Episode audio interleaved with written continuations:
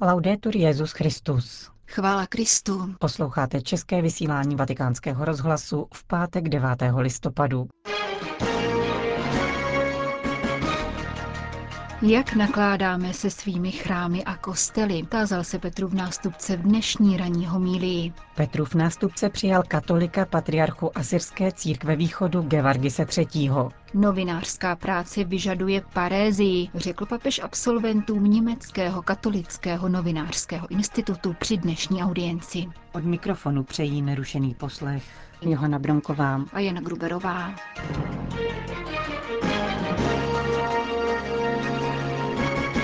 Zprávy vatikánského rozhlasu. Vatikán. Při dnešní ranní eucharistii v domě svaté Marty papež František komentoval epizodu o vyčištění chrámu a vyzval k úvaze nad tím, jakou úctu dnes prokazujeme našim kostelům a jaká horlivost nás pro ně stravuje. Kostely jsou boží domy, nikoli tržiště či společenské salony ovládané světskostí, vysvětloval František v souvislosti s Janovým evangeliem, které se čte na dnešní svátek posvěcení Lateránské baziliky. Papež poukázal na motivaci Ježíšovy prudkosti, s níž divoce vyhání z chrámu prodavače. Božího syna pohánila láska a horlivost pro pánův dům, který se změnil v tržnici.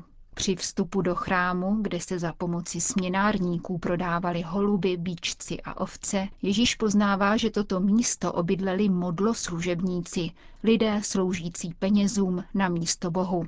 Za penězi se skrývá modla, poznamenal papež, a ta je vždy ze zlata a zotročuje. To upoutává naši pozornost a přivádí nás k myšlence, jak nakládáme se svými chrámy a kostely. Zda jsou skutečně božím domem, domem modlitby a setkání s pánem a zda k tomu kněží napomáhají, anebo zda se podobají tržišti. Někdy jsem viděl, nikoli tady v Římě, ale jinde, ceník svátostí. Jak to? Svátosti se platí? Ne, to je jen dar, tak pokud má někdo dát dar, a je dobré, aby ho dal, ať jej v skrytu vloží do kostelní kasičky, aby nikdo neviděl, kolik dáváš. Existuje tu také nebezpečí v námitce, přece ale musíme udržovat kostel. Jistě to je pravda, ať věřící vydržují církev, ovšem darem do kasy, nikoli na základě ceníku.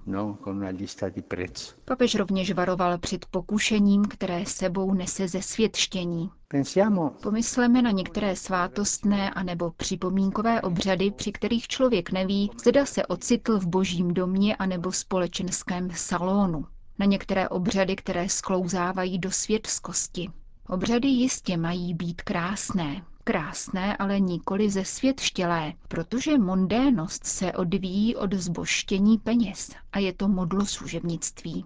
Uvažujme ovšem také sami nad sebou, jak se v nás projevuje horlivost pro naše kostely, jakou úctu jim prokazujeme, když do nich vstoupíme. Petrův nástupce se poté zaměřil na čtení z prvního listu Korintianům, aby objasnil, že srdce každého z nás je chrámem, božím chrámem. Současně svědomím vlastní hříšnosti by tedy každý z nás měl spytovat své srdce, aby prověřil, zda je ze svět štělé a modlo služebné. Neptám se, jaký je tvůj či můj hřích. Tážu se, jestli máš vnitru modlu, jestli tě opanovali peníze. Když je někde hřích, milosrdný pán Bůh ti odpustí, pokud za ním přijdeš. Kde je však jiný pán, finanční bůžek, stane se z tebe modloslužebník a skažený člověk, nejenom hříšník. Jádrem korupce je právě modloslužebnictví. Modloslužebník zaprodal duši, bohu peněz a moci. Kázal dnes papež František v domě svaté Marty. Vatikán. Papež František přijal katolika patriarchu Asyrské církve východu Gevargise III. Svatý otec v úvodu připomněl poslední setkání, k němuž došlo 7. července v Bári u příležitosti Dne reflexe a modliteb za mír na Blízkém východě. Společně sdílíme velké utrpení plynoucí z tragické situace, v níž žije mnoho našich bratří a sester na Blízkém východě, kteří se stávají obětí násilí a často jsou nuceni opustit zemi, již odedávna obývali.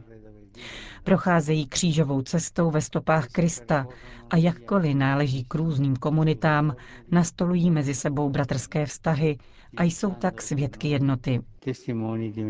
Svatý otec zmínil také pokroky v ekumenickém dialogu, který probíhá v rámci zvláštní teologické komise katolické církve a asyrské církve východu.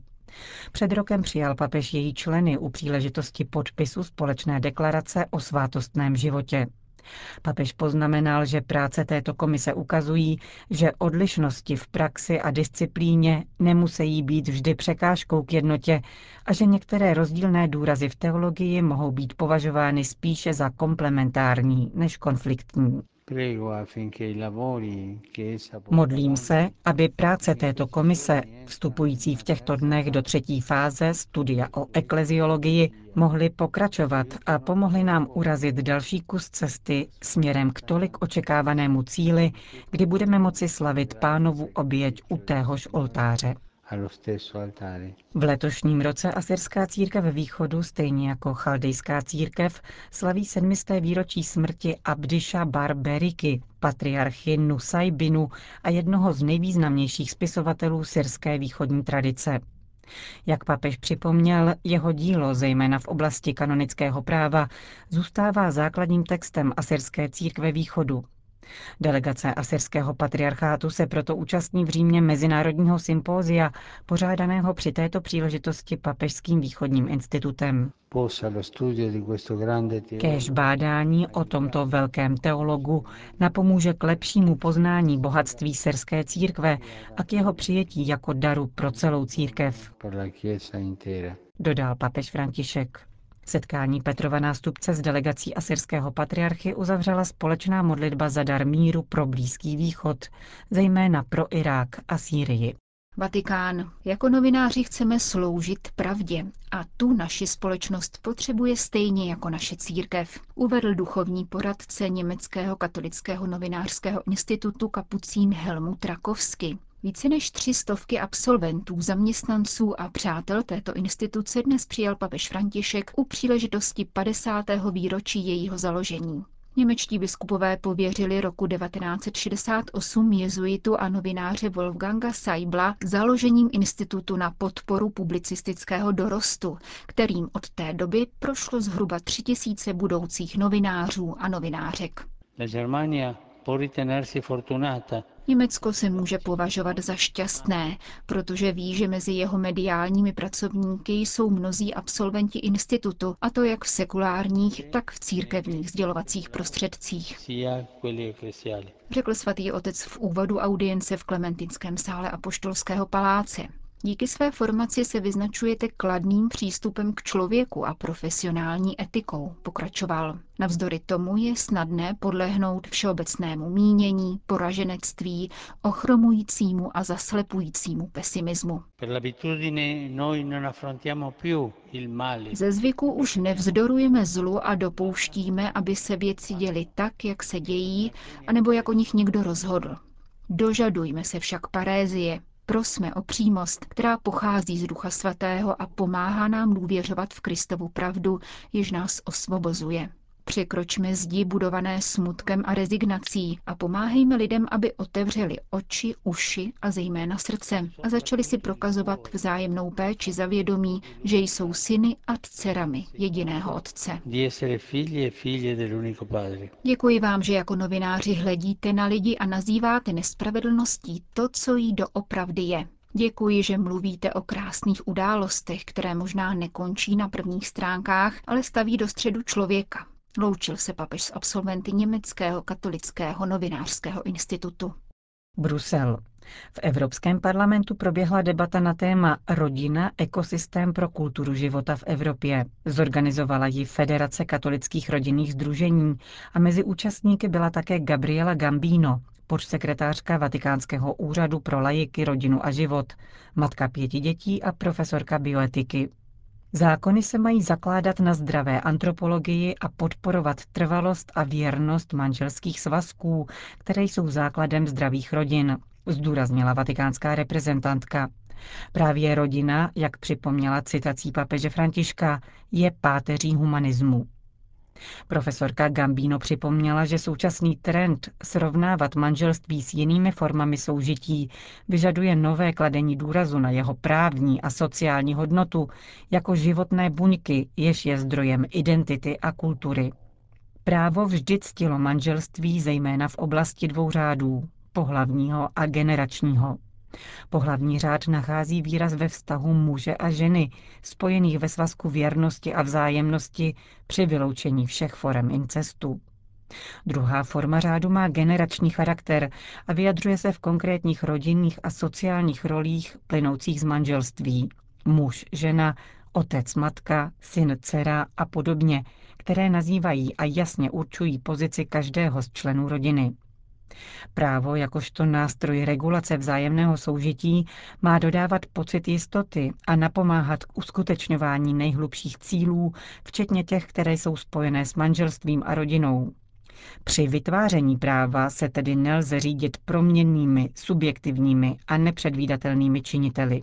Gabriela Gambino připomněla, že rodina předává člověka jemu samému, když v něm dokáže vytvořit pocit, že je milovaným dítětem.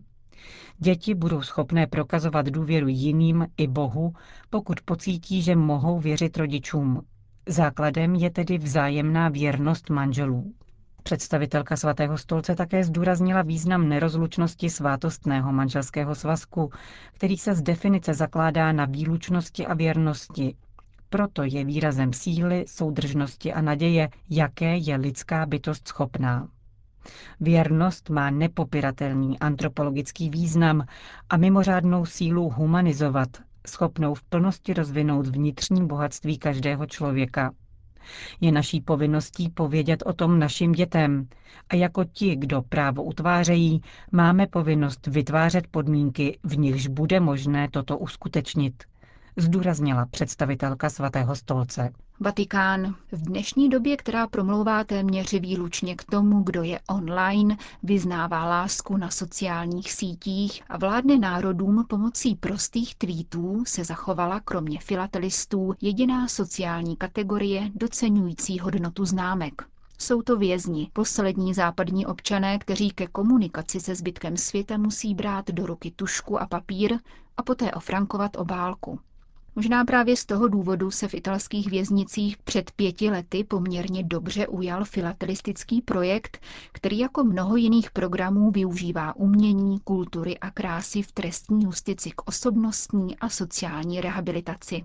Vzešlo z něho již několik filatelistických kolekcí, avšak vůbec poprvé si nyní Vatikánský filatelistický úřad zvolil dvě malby jednoho milánského vězni na letošní vánoční známky. Autorem narození a zvěstování páně je Marcello Dagata, který si odpikává do životí za trestnou činnost v organizovaném zločinu.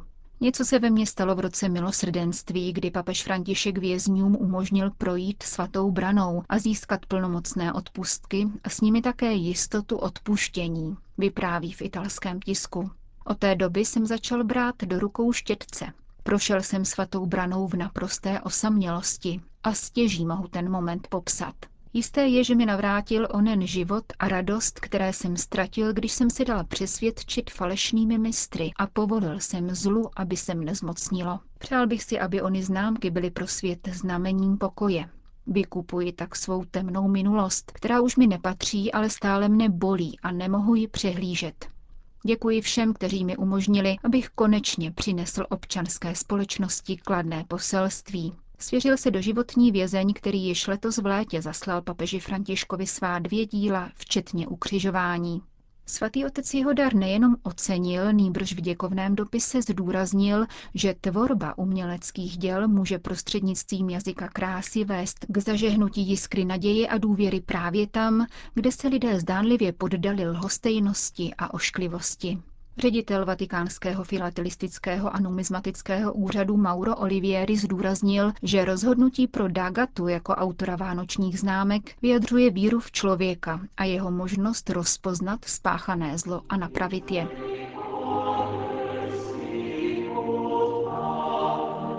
Končíme české vysílání vatikánského rozhlasu. Chvála Kristu. Laudetur Jezus Christus.